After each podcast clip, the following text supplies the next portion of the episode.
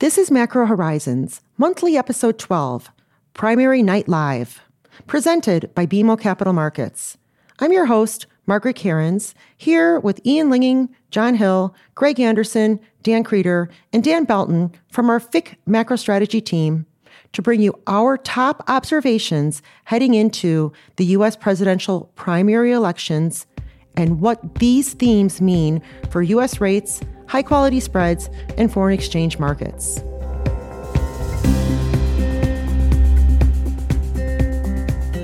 Each month, members from BMO's FIC Macro Strategy team join me for a roundtable focusing on relevant and timely topics that impact our markets.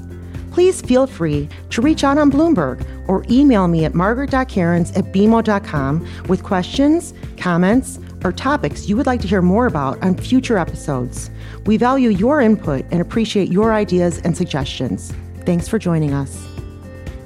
The views expressed here are those of the participants and not those of BMO Capital Markets, its affiliates, or subsidiaries.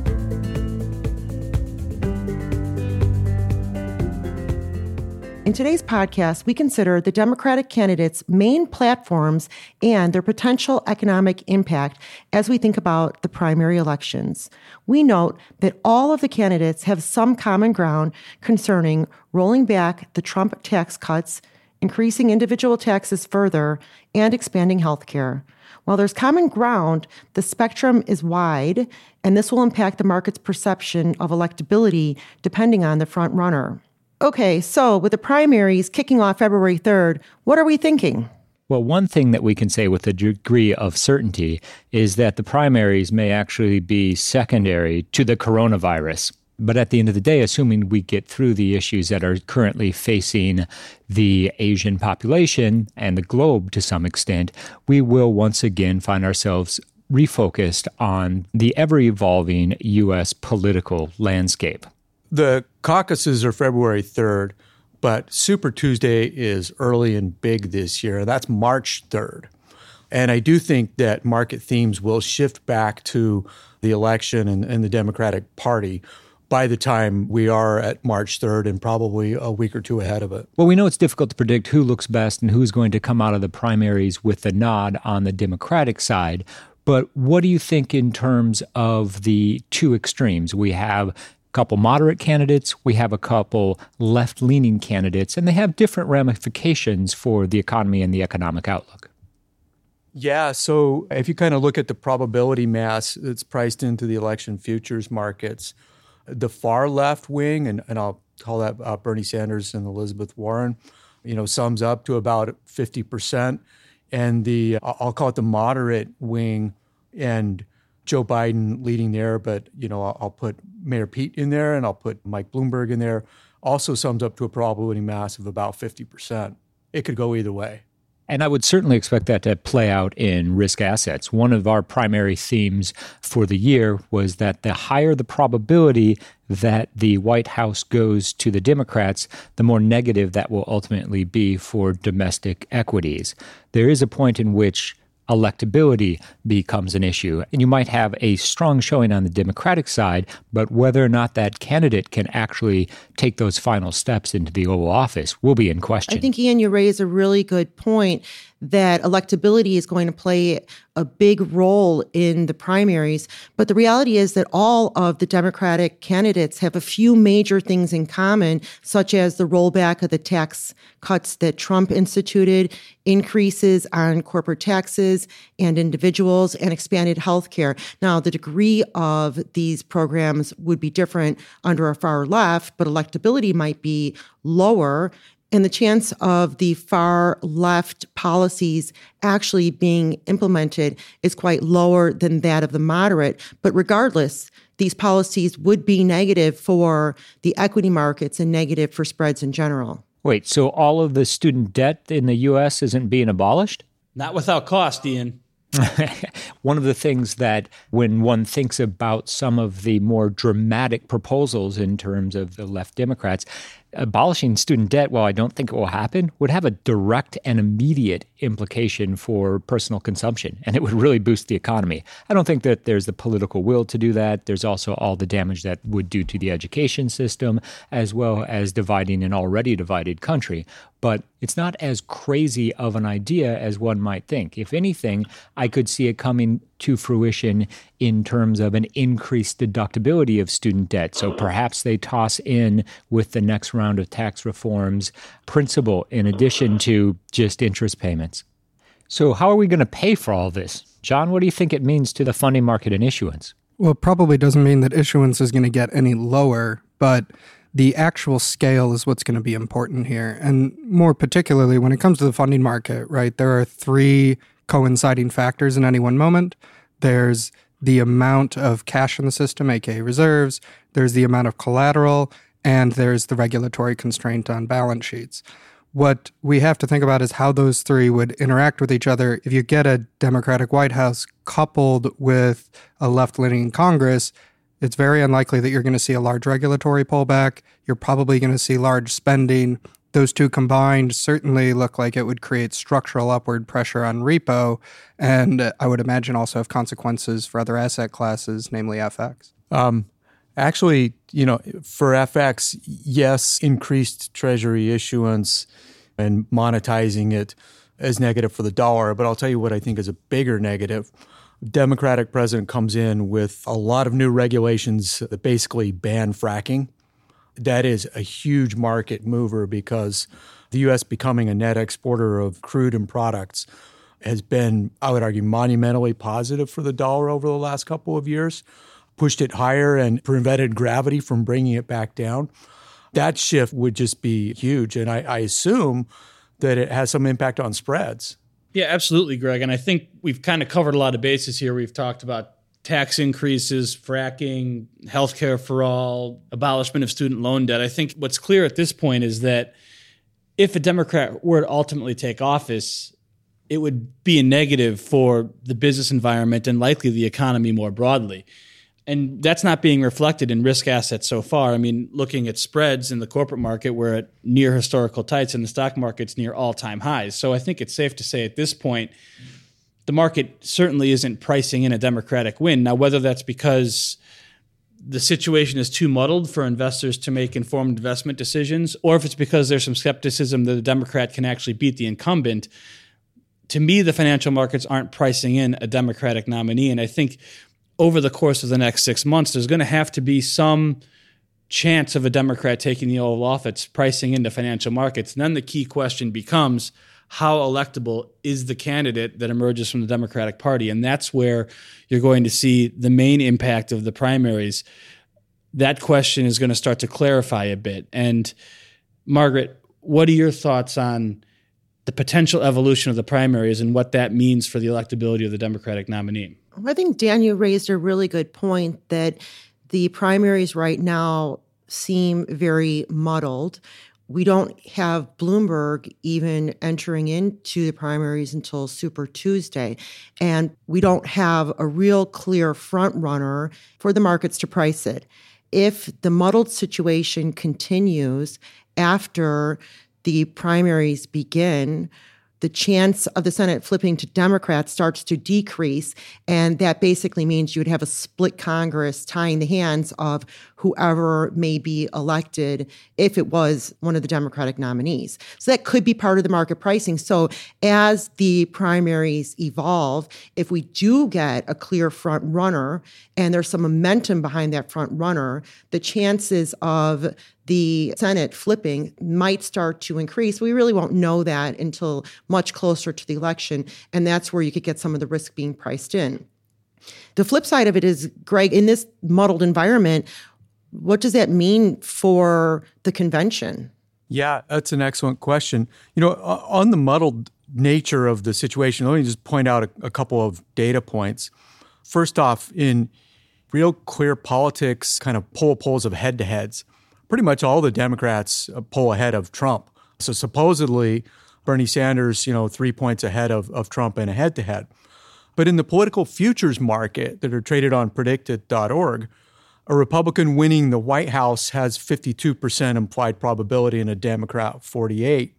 So what's going on there? And it appears that the markets, to the extent that they can price this, price something different than the head-to-head polling numbers. And I think for equities or FX or or fixed income, you just kind of throw up your hands and say, not, not yet. It's, it's too early to price it, but it probably does have to get priced coming into or, or out of Super Tuesday. So going back to your question, Margaret, about the convention, I do think that there are higher odds than normal that we don't have a front runner, someone with the majority of delegates going into the convention. So at that point, we, we have a brokered convention and no result until July 13th to 16th. And all of a sudden, that time period becomes a special date for financial markets and options and so forth that span that period start to price in extraordinary vol premiums. Well, we've been talking quite a bit about the electability of a Democrat versus Trump. And what hasn't come up is the fact that the U.S. economy still seems to be on relatively strong footing. And an incumbent who's not faced with a recession into their election campaign tends to perform reasonably well.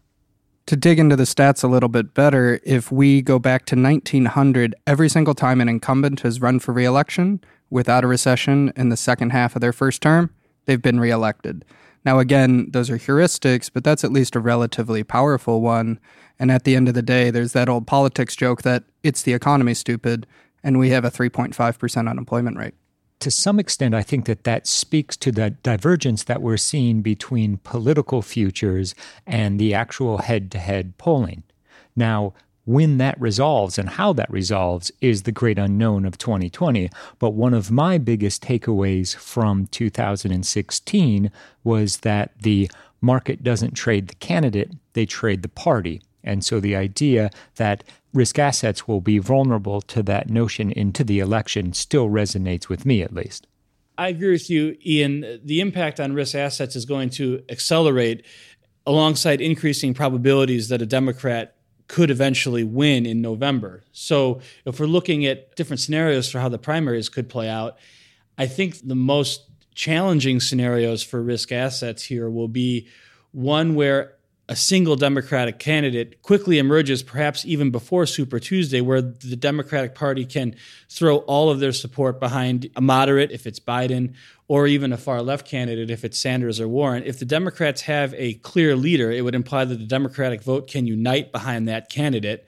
And as we talked about earlier, Democratic policies, whether it's far left or more moderate, no matter what, a Democrat taking office is likely going to be negative for the business environment and more broadly the economy. So, if we have a clear winner start to emerge, I think that's when you start to see risk assets underperform and potentially a mini flight to quality.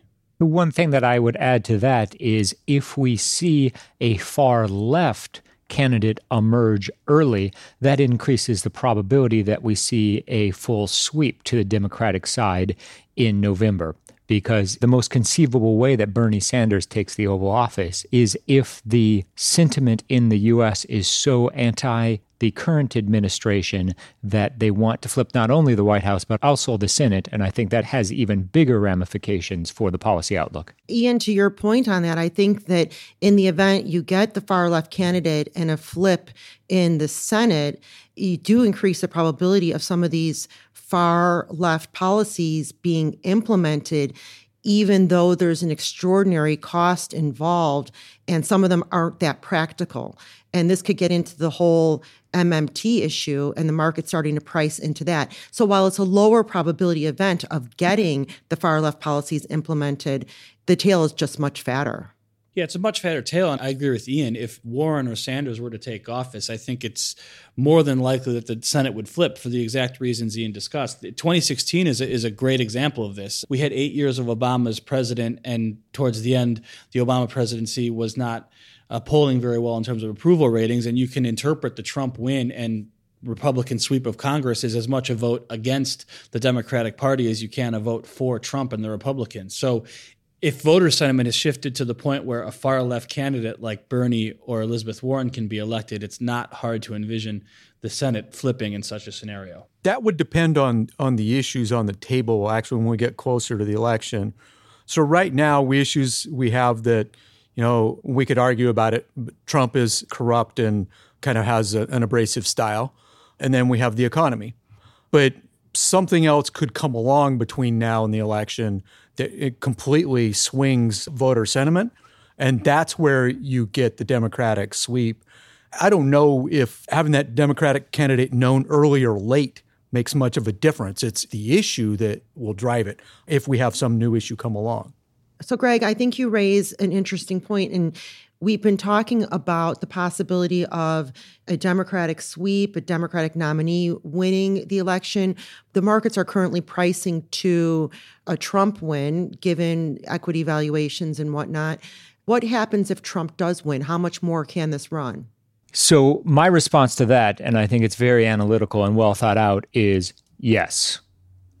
And by that, I mean we're going to have an elimination of all the uncertainties that a Democrat in the White House would pose, but we still know that there's a lot of trade uncertainty, a lot of geopolitical unknowns with the current president. And so, not to say that we're trading what we know for what we don't know, or vice versa, but that will really be one of the primary drivers post election. Going back to 2016, we were wrong. We were wrong in the expected market reaction in the event of a Republican sweep in what way may we be wrong in the event of a Democrat sweep? Because in the event of a Democrat sweep, you get all of that political discord that's currently going on eliminated. And a unified government actually sometimes is able to do good things. How are we wrong? Yeah, Margaret, I think that's exactly right. I think there's a good chance that even if it is a far left candidate who wins in a Democratic sweep, that, like you said, the government does tend to focus on some of the important issues and some of this gridlock is really eliminated. I also don't think there's as significant a chance, at least in the early going, that a lot of these far left policies that would be more business unfriendly get done. Maybe we even get back to a period of fiscal restraint because now there's no more finger pointing left you're actually responsible for making the decisions and you have to own them and the repercussions. So, one area where we may be wrong is, uh, you know, maybe growth positive for a year or two, presuming you don't have tax hikes in the first year or two, but you have incremental spending, you have perhaps some type of jubilee on student loan debt. It could be growth positive and therefore risk positive for a season. I'd also point out that one of the things we've discussed ad nauseum over the past 12 months is Trump's trade war. If you had a shift in administration and they took on a different sentiment towards globalization, trade, or just generally import taxes, that could also relieve a very large binding constraint for the economy. I don't know if that's enough to overwhelm some of the other concerns, but it is a factor worth noting. Well, the caveat there is the type of damage that the current administration has done to the world's perception of the U.S. in terms of promoting fair trade will probably take more than a new president to simply undo. I haven't heard any Democrats talking about wanting to repeal Trump's tariffs on China. That issue probably isn't going to change, but threatening new tariffs on Europe, et cetera, I mean, all, all that presumably goes away but will it be enough to offset any rollback in the Trump tax cuts for corporations and then any increase in individual tax rates? Yeah, that's the key point, though. But Greg brings up some good points of how, if we're talking about how we could be wrong, we've been assuming thus far that a Democrat is going to be negative, but there is a possibility that they implement more positive reforms first. The question is, what do the Democrats push first? Well, let's take a step back. And if we think about what the Trump administration did that was so great for the equity market, the GOP simply financed 1.2, 1.4 trillion of equity upside with treasury debt by structuring the tax reforms the way that they did. We didn't see any massive run up in consumption we didn't see an increase in housing. In fact, those two, which are two of the primary drivers to the US economy, weren't able to reprice to a higher plateau because of the corporate tax reforms. There was a little bit done on the individual side. So, fast forward to 2021, you see a concerted effort to increase spending on the fiscal side that puts more dollars in the hands of consumers for one reason or another. And we might actually see, unlike the Republicans' tax reform, the Democrats' efforts to stimulate on the fiscal side actually flowing through to the consumer and ultimately real GDP. That's not my base case scenario by any means, but that might be one of the ways in which we get it wrong. I think that's an interesting point, Ian, because Bloomberg has something like a trillion dollar infrastructure spending plan as part of his platform. On the topic of Bloomberg, and this is certainly a little bit outside my comfort zone given I'm not a political strategist, but one argument I've heard frequently is the way he's setting up his primary campaign and the way he's investing money is to try to get out ahead and invest in infrastructure, staff, in a lot of these swing states.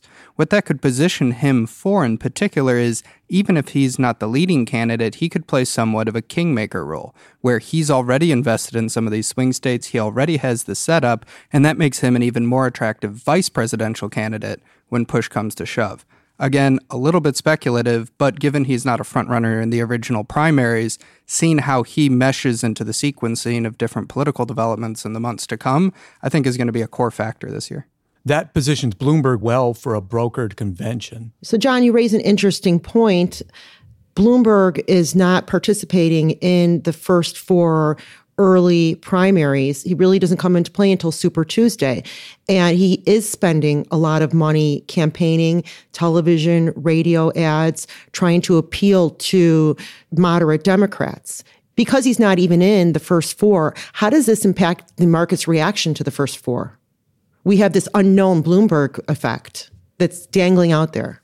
I think the natural response is that, and both you and Greg have touched on this before, it further muddies the waters. Even if you do have a candidate somewhat come out as a frontrunner in the original four, there's always the lingering Bloomberg question. So until you get past Super Tuesday, until you see how voters have responded, it's going to be hard for investors to commit directionally to the full policy consequence, just because, as you point out, it's a big unknown and there's very little precedent to try to figure out how this will play out. That's also very consistent with the way presidential politics tends to play out. You have both candidates going to extremes to secure their party's nomination or support.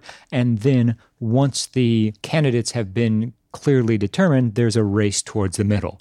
And it might be simply the fact that a Bloomberg or a Bloomberg type candidate as a VP would accelerate that race towards the middle. But again, I'm definitely getting out over my own analytical skis, as it were. Well, in sticking with being out over analytical skis, it's hard to imagine Bloomberg as the vice president and taking a second role next to any of the Democratic candidates. I think, Margaret, also just looking at little hints that Biden and Sanders have dropped, I think both of them are looking at Kamala Harris as a running mate. Great attack dog and just checks a lot of boxes. But it is interesting. I, the impact of Bloomberg, a candidate who's expected to have a significant impact on the election, not even being on the ballot in the first four states, is a difficult thing to handicap. And I think the outcome from the first four states is going to be very demonstrative for Bloomberg. If Biden runs away with elections in the first four states, it might well effectively end Bloomberg's candidacy because you have a moderate Democrat already with a demonstrable lead.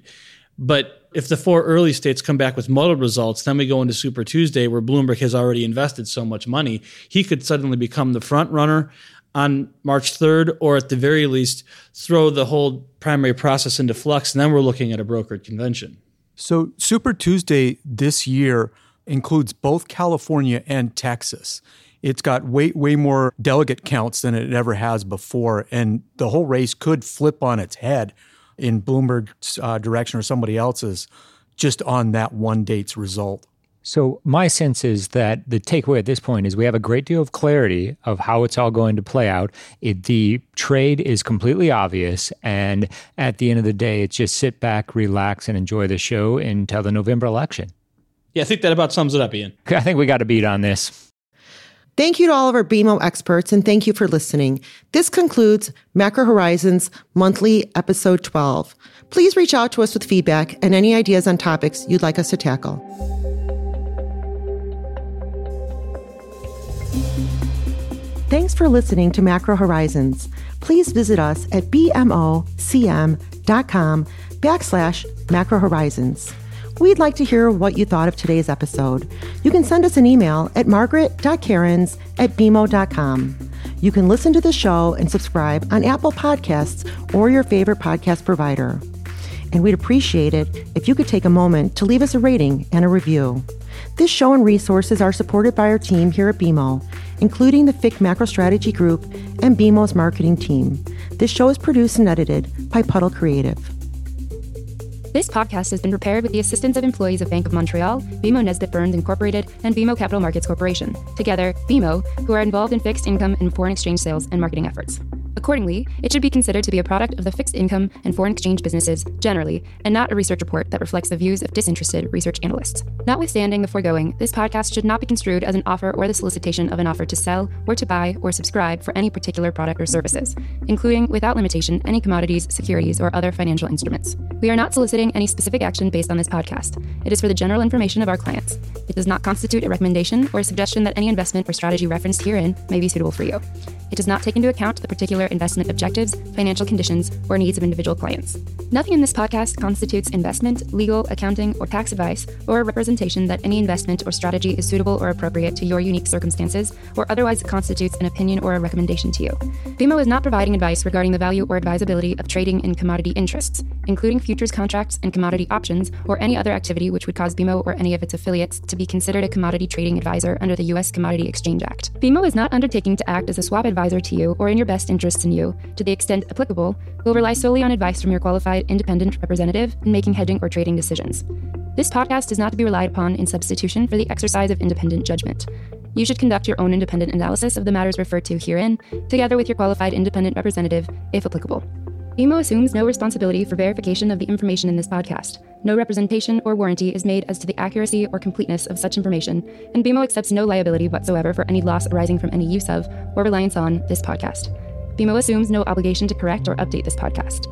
This podcast does not contain all information that may be required to evaluate any transaction or matter, and information may be available to BMO and or its affiliates that is not reflected herein.